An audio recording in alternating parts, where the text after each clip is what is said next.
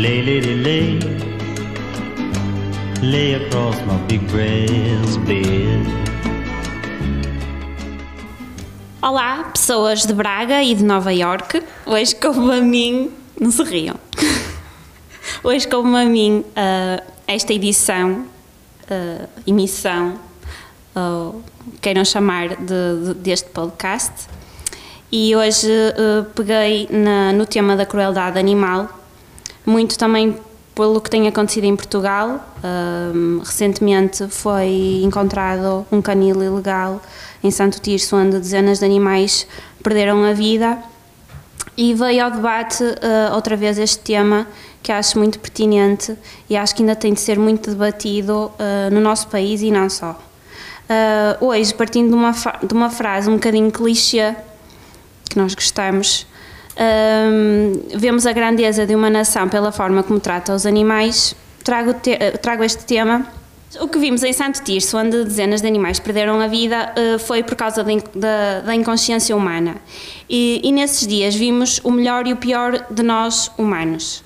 Uh, a degradação e a situação macabra que os animais viviam, mas por outro lado vimos centenas de pessoas a percorrer o país para ajudar aqueles animais que ainda se salvaram. Uh, num artigo do Código Penal determina que quem, sem motivo legítimo, infligir dor, sofrimento ou quaisquer outros maus tratos a um animal de companhia é punido com pena de prisão ou até uma multa de até 120 dias. Neste caso, a lei não chegou para os salvar. Uh, há tempos também a Associação de Veterinários Municipais defendeu o regresso do abate de animais por não haver solução para combater a sobrelotação dos canis. Nessa mesma altura, a Ordem dos Médicos Veterinários disse que o regresso à eutanásia que não é solução. Os animais já não são coisas, mas parecem.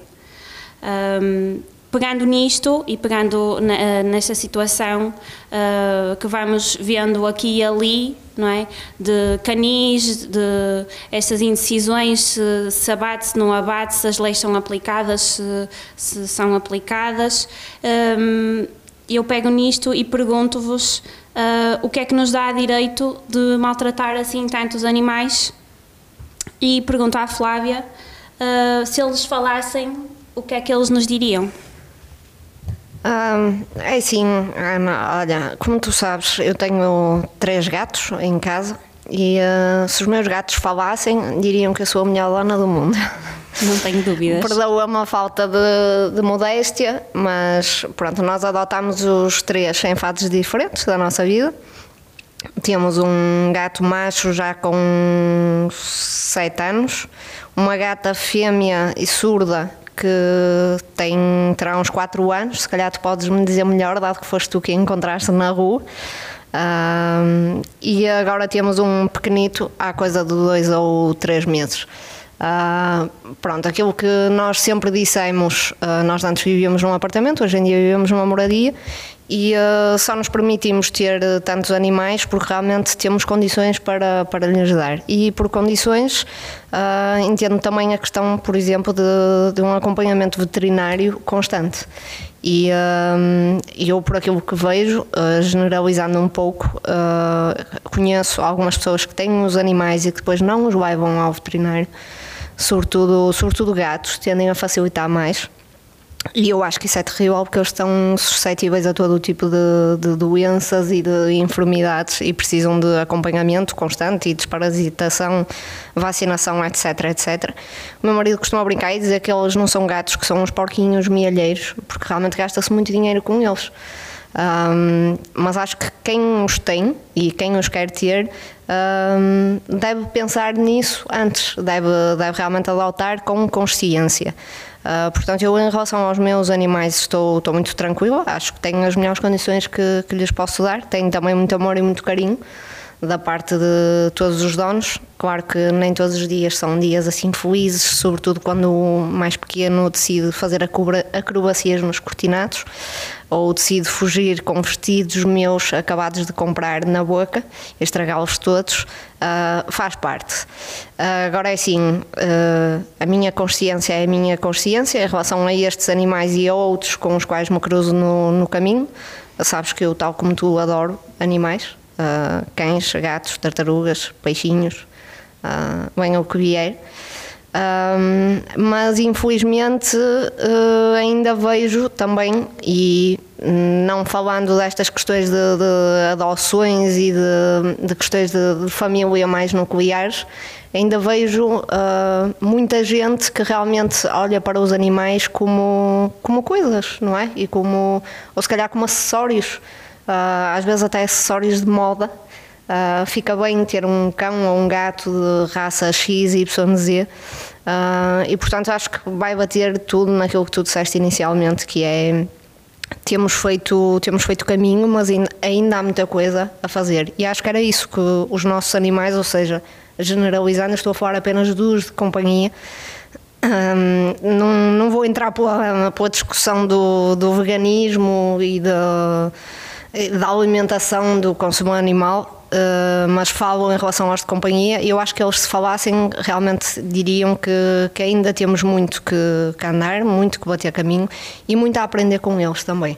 Porque hum, eu só tive animais depois de já ter a minha filha e todos sabemos, é sabido, Uh, por muito que seja clichê, é uma grande verdade. Amor condicional entre, há entre pais e filhos, ou filhos e pais, mas, mas os animais também têm o condão de nos dar um amor incondicional uh, que realmente só se percebe experimentando.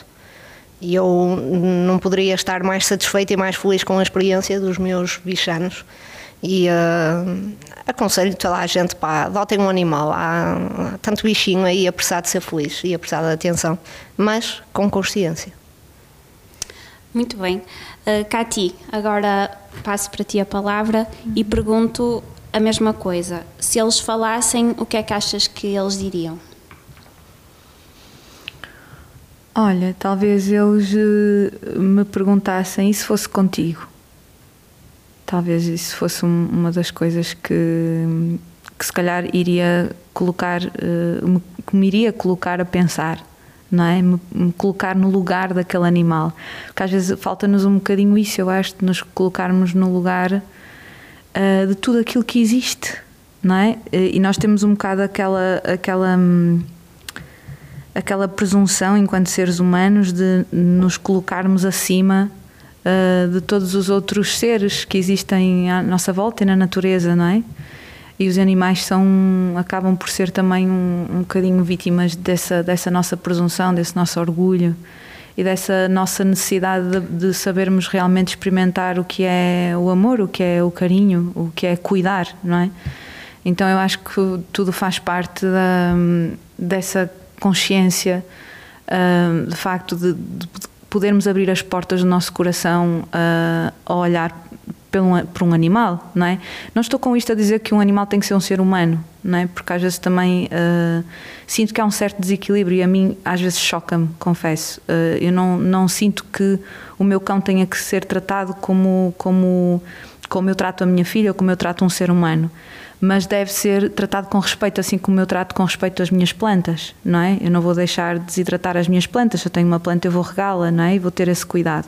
Da mesma, da mesma maneira eu sinto que se eu tenho eh, por opção um animal em casa, que eu devo, de alguma maneira, dar-lhe aquilo que eu tenho de melhor e aquilo que eu acho que ele precisa de melhor para ter qualidade de vida e para ter, de alguma forma, a conexão connosco. Porque, como a Flávia estava a dizer, e muito bem, nós podemos aprender tanto com as coisas à nossa volta, com os animais.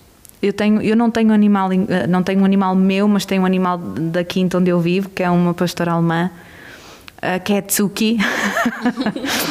e é incrível como como nós realmente aprendemos a ver essa coisa que a Flávia estava a dizer. Eh, eles têm um amor por nós que eu acho que às vezes nem nós uh, conseguimos sentir isso, às vezes, uns pelos outros. Eles têm uma. Um, eles são tão fiéis, tão. No momento em que tu te sentes sozinho, é ele que se vai sentar, é ela que se vai sentar ao, ao pé de ti e, e, e vai lá mexer-te com, com o rabo e, e, dizer não, está, não estás sozinha, estou aqui, não é? Então nós acho que temos realmente que ter mais atenção a essa, esse sentido de humildade perante, perante aquilo que podemos aprender com, com o todo e principalmente com os animais. Um, como a Flávia estava há bocadinho a dizer, que não ia entrar pela parte do veganismo, do vegetarianismo, mas pego eu agora e, e hum, lembro-me que hum, muita gente, uh, quando quando falamos, quando falamos e começamos a perceber uh, uh, as leis e, e tudo o que tinha a ver com os animais, começaram a questionar-se sobre a sua alimentação. E, e parece que o veganismo e o vegetarianismo passaram a ser moda e hoje vamos a um restaurante e todos, ou quase todos, têm uma opção vegetariana ou vegana. Um, e pegando um bocadinho na minha experiência pessoal, também partilho aqui hoje. Eu não gosto muito desses conceitos de ai, és vegetariana, és vegana, ou o que é que és, ou ai, mas tu comeste isto, ou então não és vegetariana. Um, eu não compro nem cozinho carne há muito tempo. Eu, quando saí da casa dos meus pais, uh, tomei essa decisão e comecei a perceber que vivia na mesma. E um, comecei-me a sentir muito melhor Uh, sempre tive muitos problemas de estômago e gastroenterites, ia para o hospital e era um drama. E essas situações acalmaram. Uh, fui descobrindo novos sabores, novas receitas. A partir daí fui conhecendo um novo mundo, como eu, como eu costumo dizer. Uh, não me lembro da última vez que entrei num talho, não consigo sentir o cheiro, passo nas, nas grandes superfícies, passo muito à volta para nem sequer olhar, uh, vivo bem com isso e, e, cada vez melhor. Eu não sei se, se vocês viram o documentário Cowspiracy, uh, e eles lá examinam os impactos da, da pecuária e da pesca na natureza e investiga como as organizações ambientais uh, lidam com isso. Uh, há muitos relatos de pessoas que viram esse filme, esse documentário e mudaram de alimentação, não para proteger os animais, mas para proteger o planeta e para salvar o planeta. Um, Lá referem que 50, 51% das emissões de gases responsáveis pelo efeito estufa são causadas pela pecuária e pelas atividades relacionadas. Um, lá também há uma grande hum, confusão e, e depois uh, eles tentaram gravar com organizações que nem sequer uh, responderam porque omitem as consequências do consumo da carne. E isso na altura chocou-me muito uh, perceber que organizações que nós tomamos como seguras, fiáveis e das mais importantes do mundo recusaram dar entrevistas, recusaram falar numa, num, num, num, disto que ocupa ocupa 51% daquilo que prejudica o mundo, basicamente. Helena, agora virava-me para ti e perguntava se achas que isto um, agora é uma moda ou é uma tomada de consciência, porque uh, tudo agora é vegano, tudo agora uh, pões um creme na cara, é vegano, vais a um restaurante, comes comida vegana, uh, pões qualquer coisa no corpo ou compras alguma coisa, uns sapatos são veganos. Uh, o que é que me tens a dizer sobre isso? Bem, hum, a minha. Eh, eu não tenho. Eu acho eh, criminoso todo o tipo de crueldade e violência. Acho que não há nenhuma justificação sobre nenhuma forma. E, portanto, quando nós tomamos a responsabilidade de. Hum, isso é uma frase do príncipezinho, não é? Nós somos responsáveis por tudo aquilo que cativamos. Portanto, se nós cativamos uh, um animal, um ser humano, ou seja o que for, nós somos responsáveis por. E por isso é que uma das coisas que nós devíamos fazer mais na nossa vida era. Hum, perceber se, se queremos dar da nossa vida àquela pessoa, àquele animal, tomar essa, antes, antes de fazermos essa entrega, uh, perceber se, se, estamos disponíveis para, para aquilo que a entrega implica em todas as suas dimensões. Agora tenho uma experiência diferente da vossa, um, eu nunca tive animais de, de, companhia, como se costuma dizer, terei tido um ou dois peixes quando era miúda. Uh, eu cresci numa quinta, e portanto a minha relação com, com os animais, e indo de encontro à tua questão, é diferente. Não é? a, minha, a minha avó fazia criação de coelhos, de galinhas, eu já não sou do tempo, mas também fez criação de porcos. O meu avô chegou a ter um, um cavalo, que era um apoio para os trabalhos agrícolas, mas também uh, para várias coisas. Uma das coisas que eu gostava muito de fazer quando era miúda com o meu pai era na festa da minha aldeia, em Abassas, uh, ir ver as corridas de cavalos. E, portanto, eu acho que é possível, indo encontrar a tua pergunta, que estas coisas tenham um equilíbrio. Um, eu sou muito, sou extraordinariamente preocupada com a minha alimentação desde sempre. Uh, eu cresci numa quinta que também tem um café e há uma série de coisas que eu nunca comi na minha vida. Sou muito mais resistente, até do ponto de vista dos, daquilo que são os impactos ambientais. Ainda no outro dia li algo que alguém partilhava uh, a propósito disso, uh, sobre tudo aquilo que é processado. preocupo, acho que preocupo muito mais em, em ter uma alimentação próxima daquilo que é a natureza e a sua oferta do que exatamente do que ir para coisas processadas, etc. Mas, mas de uma forma ou de outra, como carne, como peixe, nunca pensei deixar de comer. Uh, não tenho essa. Tenho que ser, tenho que ser frontal e não, não, é, não é porque é moda que, que o vou fazer. E portanto, dentro das várias eh, soluções que eu já procurei encontrar para a minha alimentação, até porque também tenho uma, tenho uma gastrite, gastrite crónica, há, muito, há detectada há algum tempo. Não comer carne ou peixe é algo que, hum, que, que, afeta, que me, que me afeta a outros níveis, há outras coisas que são muito mais prejudici, prejudiciais para mim, e nomeadamente tudo aquilo que é processado. Sou criteriosa nessas escolhas, nessas compras, e acho que há uma excessiva dimensão de moda, como em tudo, não é? Acho que não há, nem todas as pessoas estão conscientes, mas acho que há uma. Eu não sou particularmente, é como estava a dizer, não sou capaz de fazer mal a nenhum animal, mas não sou particularmente afetuosa, não sou daquelas pessoas que vai na rua e vê um cão e faz. Não vou estar agora aqui com, a fazer um discurso que não é o meu. Não, não faço isso, não, nunca fiz nem em miúda. Portanto, não, não tenho uh, minimamente esse perfil. Eu cresci num contexto em que os animais andavam livres, em que os cães nos davam apoio para guardar uh, as coisas, em que os, os gatos corriam livremente que é aliás uma coisa que eu aprecio muito, nomeadamente nas, nas muitas cidades em redor do Mediterrâneo, onde acontece particularmente, mas lembro-me sempre muito dos gatos de Istambul, em que eles convivem nas, nas livrarias, nas lojas de rua, um bocado por ali, são alimentados pelas comunidades, mas não quer dizer que estejam eh, exatamente na casa de alguém, fazem parte daquela comunidade, são respeitados por aquela comunidade e depois há programas de hum, vacinação, de várias coisas para eles, no fundo, também não passarem doenças e e haver ali algum critério. E eu acho que há uma dimensão de moda. Acho que nós não somos todos iguais. Os nossos organismos não são todos iguais e há coisas que funcionam para umas pessoas do ponto de vista da alimentação que podem, e da saúde que podem não funcionar para outras pessoas. E é esse ponto que nós temos que encontrar e esse ponto é que dá, é que dá, que dá trabalho. Eu há muitos anos que não bebo leite eh, porque sou intolerante à lactose. Um, sei que uma das coisas que me faz, que me provoca muita acidez no estômago são todas as coisas que têm glúten, etc. Mas não quer dizer que, que não preferisse não, que a lactose não me fizesse mal, até porque adoro leite creme. Portanto, isto só para. Não, não, tenho essa. Acho que há uma dimensão de moda, não quer dizer que, que isto tenha, estejamos todos a ganhar consciência, há uma dimensão de moda há uma dimensão de encontrar uh, desculpas para eu fazer qualquer coisa que às vezes até tem mais a ver com preocupações de ordem estética do que exatamente com preocupações de ordem social. Um, e portanto acho que há, continua a haver pouca, pouca consciência e que as pessoas vão atrás um bocado, somos, as pessoas são genericamente, ou somos genericamente um bocado cordeiros e portanto vamos genericamente atrás destes fenómenos sem pensar muito bem se isto é ajustado, se não é ajustado. Há uma, por exemplo, há uma uma dieta, eh, quando se diz dieta, não quer dizer que seja dieta, dieta é forma de alimentação, que é, eh, que é chamada dieta do paleolítico. Uh, que é muito interessante, tenho lido muito sobre isso e que é uma, que é uma, uma dieta que implica, além de implicar períodos de jejum um, e que combate precisamente o lobby da indústria alimentar, ou seja, que vai, vai buscar muito mais coisas que são próximas da natureza, como não, não comes nada do que é enlatado, do que é processado, nada, não é? A massa, o arroz são tudo coisas processadas, por exemplo.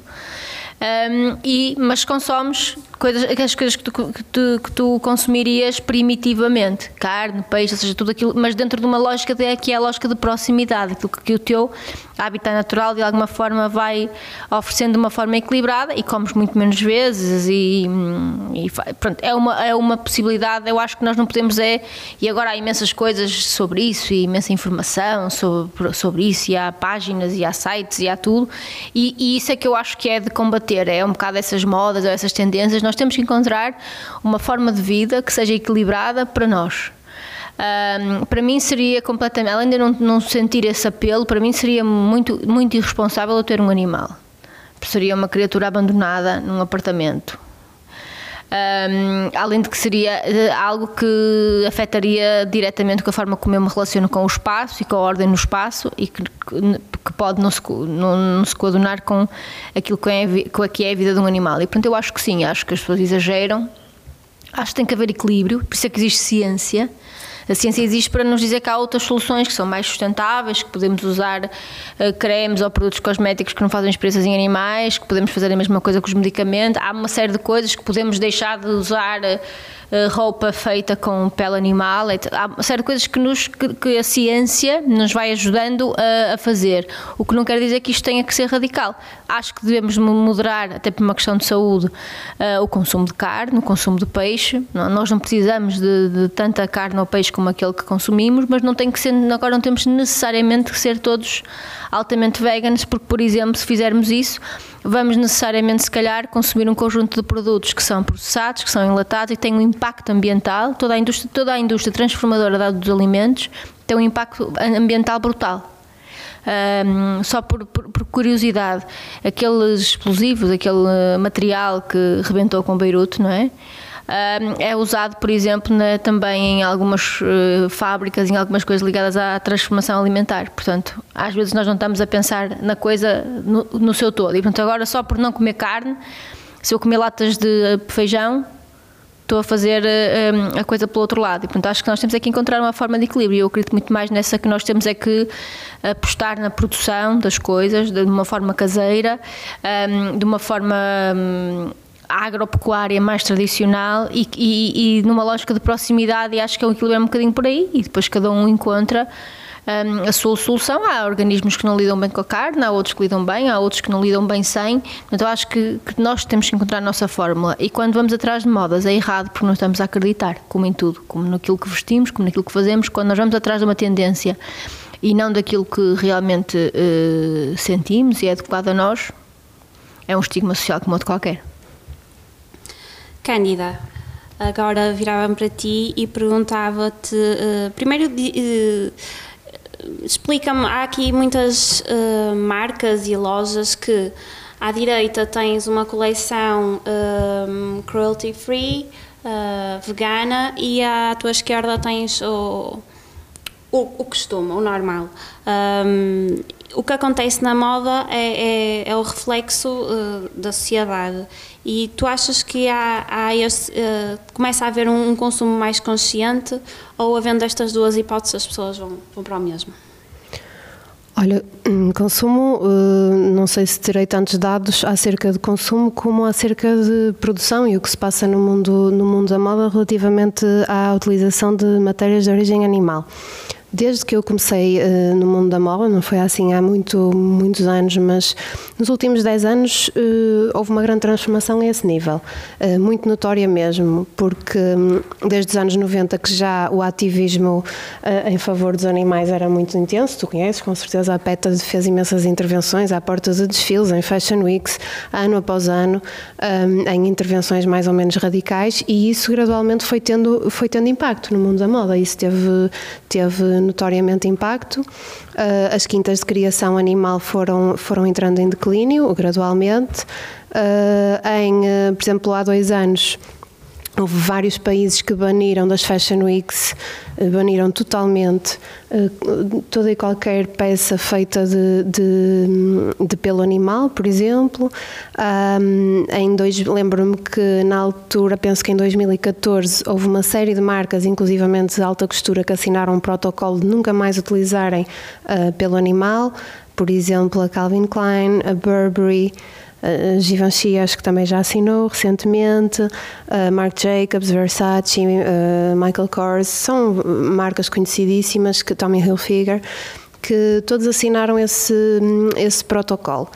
E, na verdade, pronto, em defesa dos animais e por, por motivos de, de, defesa dos animais, mas, na verdade, a pedrada no charco que eu vi uh, em moda a acontecer uh, e que realmente teve impacto, o que realmente teve impacto foi agora há poucos anos, há, há um ou dois anos, o diretor artístico da Gucci, o Alessandro Michel, que hoje em dia é uma superstar da, do mundo da moda e que fez a Gucci teve um comeback tremendo graças a ele e neste momento penso se não é a, a primeira marca do mundo mais vendida em, em, alta moda, será a segunda, talvez a seguir à Balenciaga, não tenho bem a certeza, mas ele hum, apareceu em público a dizer que a Gucci não usava mais pelo animal, mas ele não falou dos direitos dos animais. O que ele disse foi que pelo animal era uma coisa que estava completamente antiquada e que já não era moderna.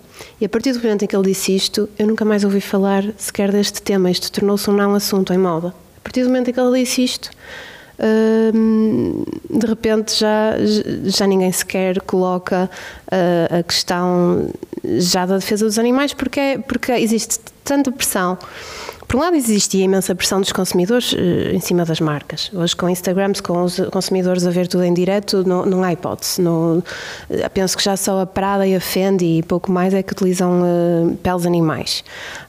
e depois, por outro lado, isso, o, os, os, grandes influenciadores dizerem que usar pelo animal está completamente fora de moda, o próprio nome indica, são influenciadores, criam automaticamente uma tendência de, de, de consumo.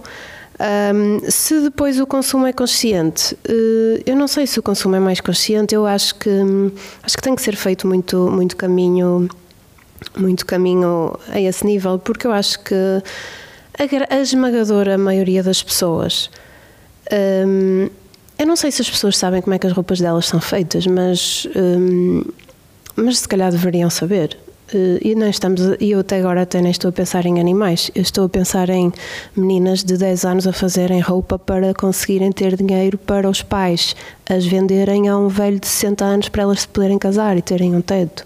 Estamos a falar de meninos uh, de, de 4 e 5 anos a trabalharem em sweatshops, estamos a, a falar de tráfico humano, ok? E acho que a maior parte das pessoas sabe isso e, e no entanto, filas à porta da Primark eu chamei isto de verdadeiro assobiar para o lado, eu não consigo conceber como é que. E, e, eu não estou a querer ser hipócrita, porque, porque eu também consumo fast fashion, eu não estou a ser hipócrita, estou apenas a problematizar uh, uma situação, porque já não é a primeira nem a segunda vez que as pessoas, pronto, sabem que eu trabalho em moda e, e às vezes, olha, mas já viste, já viste o que é que eu comprei? Comprei esta t-shirt na Primark por um euro. E assim, e tu já viste o que é que foi preciso acontecer neste mundo para essa t-shirt custar um euro? Ah, mas estava lá e o que é que eu vou fazer? Pai, o que é, que, é que queres que eu faça? O que é que queres que eu faça? Esta é a pergunta das pessoas. Eu não quero que as pessoas façam nada. Eu atirei, nunca atirei uma pedra, nem nunca condenei ninguém que me dissesse assim: ai, tu vais me matar, mas o meu casaco é pelo animal. Eu não, não te vou matar. É a tua consciência. Eu nunca condenei ninguém, eh, amigos, clientes, por usarem a carteira de cabedal, casaco pelo animal, nunca. Agora, eh, há uma coisa que é nós eh, deixarmos, a partir do momento em que não ignoramos uma realidade, termos um mínimo de consciência e, no mínimo dos mínimos dos mínimos, não dar respostas destas. O que é que queres que eu faça? Mas o que é que queres que eu faça? Não é? Um, e, e, e, eu estou a dizer isto e eu, por exemplo, nunca vi filmes nem vídeos porque eu não consigo. Eu sou uma pessoa muito sensível. Eu sou capaz de ficar noites e noites sem dormir depois de ver um vídeo de um animal a ser maltratado. Eu nunca vi vídeos dos animais a serem esfolados e a serem eletrocutados para fazer casacos, para fazer uh, estolas, para fazer carteiras. Eu nunca precisei de ver isso para ter decidido desde o início que em moda nunca utilizaria materiais desses. Acho que já tocamos aqui em assuntos muito importantes e vamos deixar as pessoas aí em casa a pensar. Uh, acho que hum, muitos desse, muito, muitas destas decisões, uh, tanto na moda como na alimentação, como na adoção uh, de animais, as pessoas depois passam, têm que passar a ter prioridades e têm que perceber que têm ali um ser vivo não é? Para, para cuidar. Eu agora partilho uma coisa que a Flávia vai se rir. Um, eu tenho o pior cão do mundo. É, eu, ou eu fui e sou a pior dona, não sei. Mas o meu cão já me fez coisas uh, inacreditáveis. E conto-vos uma que uh, no fim vão perceber porquê. O meu cão engoliu a minha esponja da maquilhagem da Beauty Blender. Aquela esponjinha. Pronto, aquilo ficou alojado no estômago e o veterinário vira-se para mim e disse: "Ah, Vamos ter que operar e vamos ter que abrir o cão. E eu, ok, ah, como, é que isso, como é que isso vai acontecer? E ele disse: "Ahm, Pronto, ah, vamos ter ah, que, que o anestesiar mesmo, vai ser uma operação, vamos ter que o abrir, ah, depois vai um 31, vais ter que o trazer aqui dias seguidos. Ahm, ele não pode ficar aqui a dormir porque não se pode mexer, porque aquilo vai ser muito expoente. E pronto, o cão foi operado e cheguei ao fim com uma conta mais ou menos de 700 euros. Eu, ok, bem, né? O cão, ou era isso ou morria. Eu lembro-me de pagar aquilo e pensar, bem, ah, eu adotei o cão, eu tenho responsabilidade, eu quero que o cão fique bem, não é? Ah, a Beauty Blender também era minha, eu deixei-a à mão de semear e, e pronto, e depois isto, isto, não é? Isto lá em casa foi uma bomba, meu Deus, que o Chamada cão... pergunta, recuperaste? E lembro-me de chegar a casa e o meu pai me contar uma história de uma pessoa muito próxima de nós que tinha um cão que engoliu uma cena qualquer e que decidiu não pagar. E preferiu que o cão morresse. E eu pensei, na altura, eh, para que é que essa pessoa queria o cão? Qual era a prioridade dela? E, e na altura achei, isto está tudo trocado. E se calhar o cão ficava bem era na fotografia só. E isso deixou-me muito a pensar na altura. Nunca mais comprei nenhuma Beauty Blender. e era só para deixar isto no ar, para ficarem um bocadinho a pensar eh, sobre esta questão. A Flávia quer falar. Oh Ana, desculpa, eh, desculpa interromper-te, mas isto lembrei-me agora porque eh, também tem a ver com aquilo que eu falei inicialmente da adoção eh, responsável, não é? Ahm, e realmente acho que importa frisar este aspecto. É que não só realmente as coisas de rotina que os animais têm, mas como, como os imprevistos que podem surgir não é? E que, que dão cabo de um orçamento familiar. Ah, tu estás a partilhar esse episódio do Duque, que eu lembro muito bem, lembro-me do, do teu sufoco. Eu na altura até brinquei contigo por causa da tua irmã, que é maquilhadora, e eu disse-te que o Duque só queria ajudá-la, não é? Estava a tentar fazer uns tutoriais em casa. Ah, foi um cão incompreendido, pronto. Ah, mas a Ana também sabe que eu tive um episódio também há dois anos muito chato com a minha gata, porque eu cheguei a casa e a minha gata, não sei como é que conseguiu fazer aquilo, mas tinha a cauda fraturada em dois sítios. E foi de tal forma que tivemos que lhe amputar a cauda. E, portanto, a conta no veterinário também foi assim uma soma eh, absolutamente astronómica, não é? E eh, nós na altura nem hesitámos, não, acho que nem sequer perguntámos de início, o preço foi tipo, olha, ao pé salva, salva a bichinha, queremos é a bicha bem, mas realmente eu ponho-me a pensar, opá, e, eh, e se não pudéssemos? Não, não sei qual foi o caso dessa história que tu estás a contar, que o teu pai te contou, ah, mas, mas pensámos nisso muitas vezes, é, e se não pudéssemos? Por isso é que acho que há coisas que antes de adotar um animal e antes de cair nestes extremismos também que se falava a Helena, não é? E de, ok, vamos ajudar, vamos fazer e vamos. Acho isso tudo muito bom e fico contente por haver pessoas cada vez mais conscientes para esta problemática. Mas acho que realmente antes de ter um animal é preciso muita consciência e contar não só com as coisas de rotina, mas também com os imprevistos que que, que acontecem para que depois o animal não tenha realmente um fim desses, em que uma pessoa tem que decidir o que é que, o que, é que salva, não é? Se a conta bancária, se, se, se o animal. E entretanto, desculpa, eu não, não sei o que é que ias dizer, mas há aqui uma coisa que eu gostava de te perguntar. Eu sei que, que és tu hoje a moderar, eh, de certeza que não preparaste esta pergunta para ti próprio, mas eu gostava de saber a tua opinião. Tu, hum, como, como ativista, por assim dizer, dos direitos animais, alguma vez te sentiste recriminada por aquilo que, que fazes e pela forma como dás voz ao direito dos animais? Pergunto isto porque noto que às vezes algumas dessas pessoas, e mesmo contigo, já assisti a algumas, algumas situações, não é preciso particularizar, de, de pessoas que parece que quase te levam a mal esse interesse pelos animais, como se ao teres interesse pelos animais estivesses automaticamente a desconsiderar as pessoas. Sim, sim. Tenho, tenho muita gente que me critica e que, e que leva mesmo a mal uh, esse tipo de situações um, e que depois atira à cara coisas como e os velhinhos e, uh, e os meninos que, que precisam de ajuda e, E eu, muitas vezes, uh, fico a pensar, e tu fazes alguma coisa por isso? Também ajudas os velhinhos, ajudas alguma coisa? Já eu ajudo os animais e tu fazes alguma coisa no mundo para ajudar?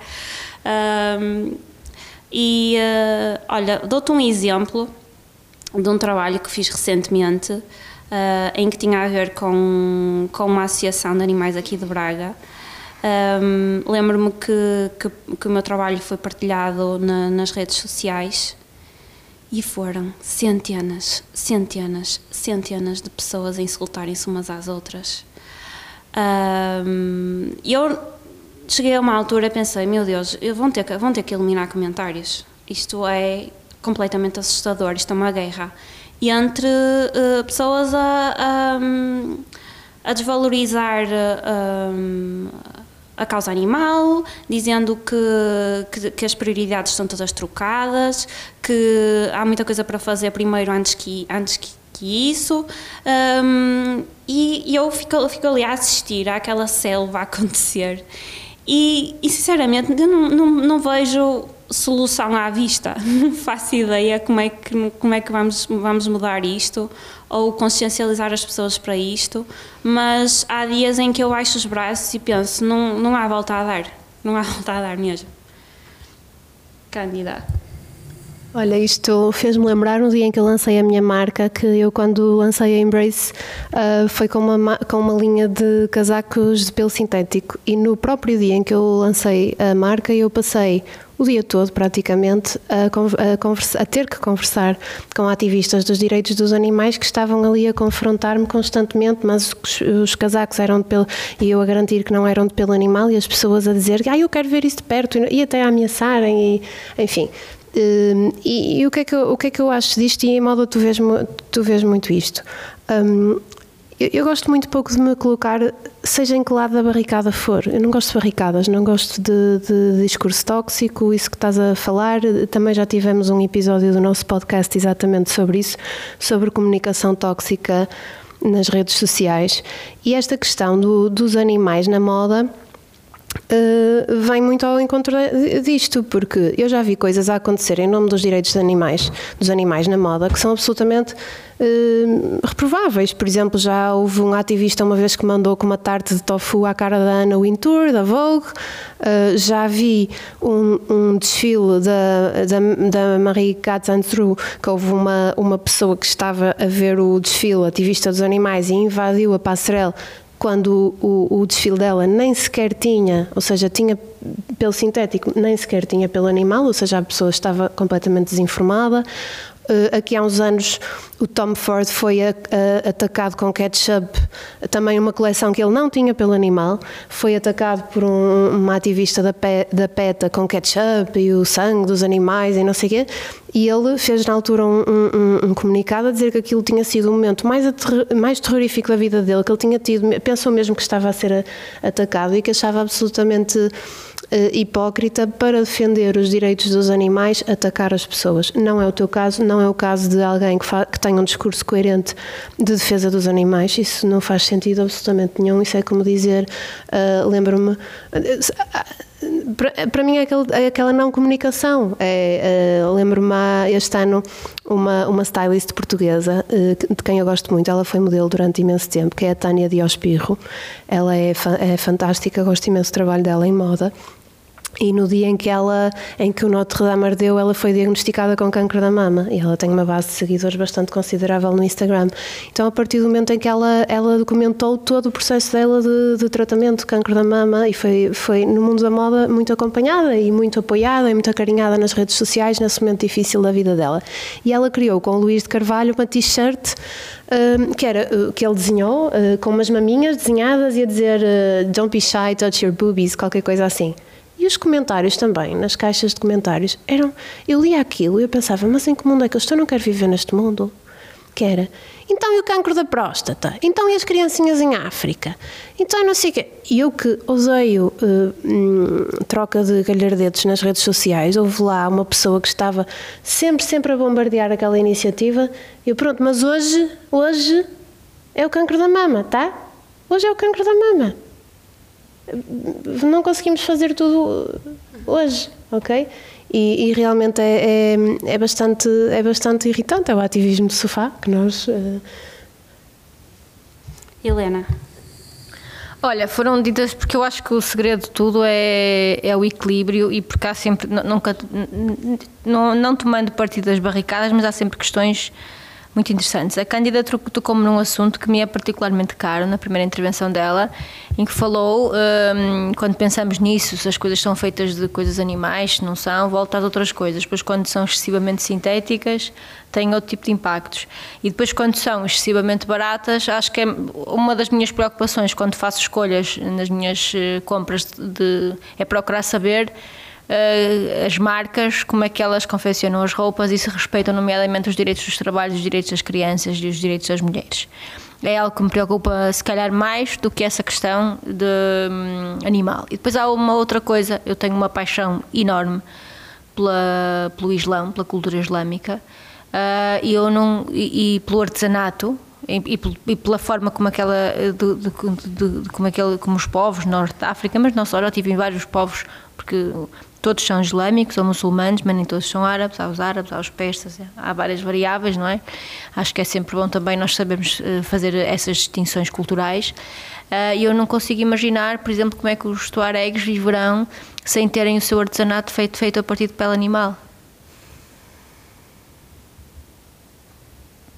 entra aqui numa, em outras questões da dimensão social e de dimensão económica. Eh, Se nós formos radicais e só vimos um lado da barricada, podemos estar a tirar eh, sustento a famílias que têm tanto direito como nós que podemos ir a uma marca qualquer comprar uma coisa sintética.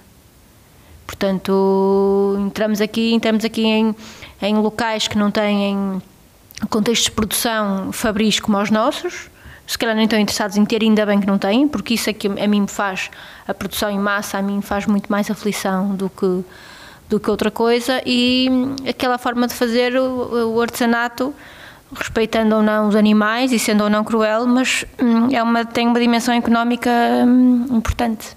E, portanto, eu acho que nós nunca podemos ver só um lado da coisa. Não, é? não podemos ver só um lado da coisa porque as coisas têm muitos lados. Portanto, e como é que, como é que esses povos, nomeadamente, hum, que têm boas agriculturas, mas depois têm outras coisas em que têm algum, têm algum, algum déficit, como é que eles vão viver se eles não comerem cordeiro ou frango? Portanto, há aqui, hum, porque há coisas já que não chegam lá, o tofu, a soja, essas coisas, a soja que é altamente transgénita, que promove a exploração agreste da Amazónia, mas é super vegan. Portanto, isto há sempre muitos lados da barricada. Eu acho que nós temos que encontrar um equilíbrio das coisas.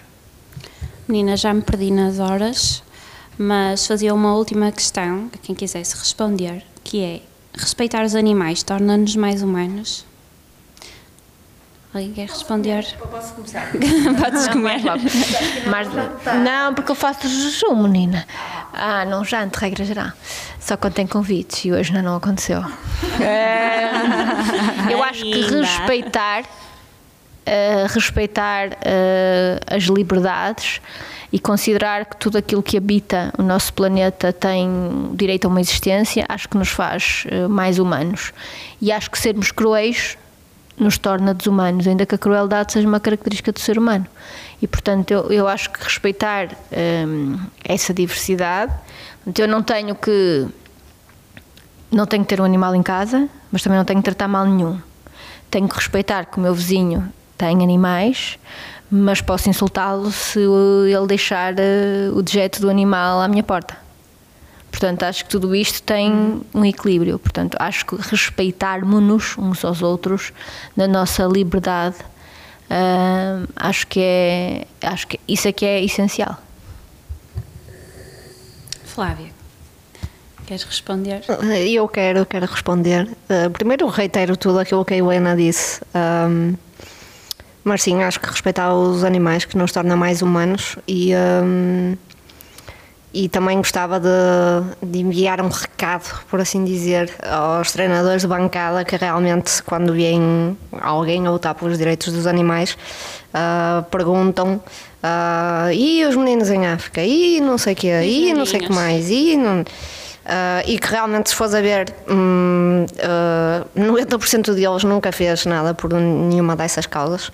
Acho que a Helena, há uns tempos atrás, também escreveu um texto muito interessante ah, sobre isto, ah, sobre os treinadores de, de bancada. Vale a pena ler e vale a pena pensar nisto. Mas aquilo que eu ia dizer é que realmente, ainda bem que existem pessoas dispostas a defender hum, os direitos dos animais, porque eles realmente eles não falam. E uh, podem queixar-se de muitas formas, mas não podem chegar à tua beira e dizer-te assim: olha, dói-me aqui, aquela pessoa fez-me aquilo, uh, X fez-me aquilo outro. Portanto, ainda bem há quem se preocupe com eles e quem lhes dê a voz, e por isso também te dou os parabéns pelo teu trabalho. Obrigada, Flávia. Alguma das meninas quer comentar? Eu acho que já foi tudo dito, aquilo que eu gostaria de ter dito, a Helena disse tudo, portanto. Boa. Pronto, então terminamos este podcast. Esperamos que pensem nisto e que vale a pena pensar nisto e que hum, de alguma forma uh, conseguimos tocar em assuntos importantes hum, e conseguimos mudar alguma coisinha nas vossas cabeças. Por isso, obrigada e até à próxima.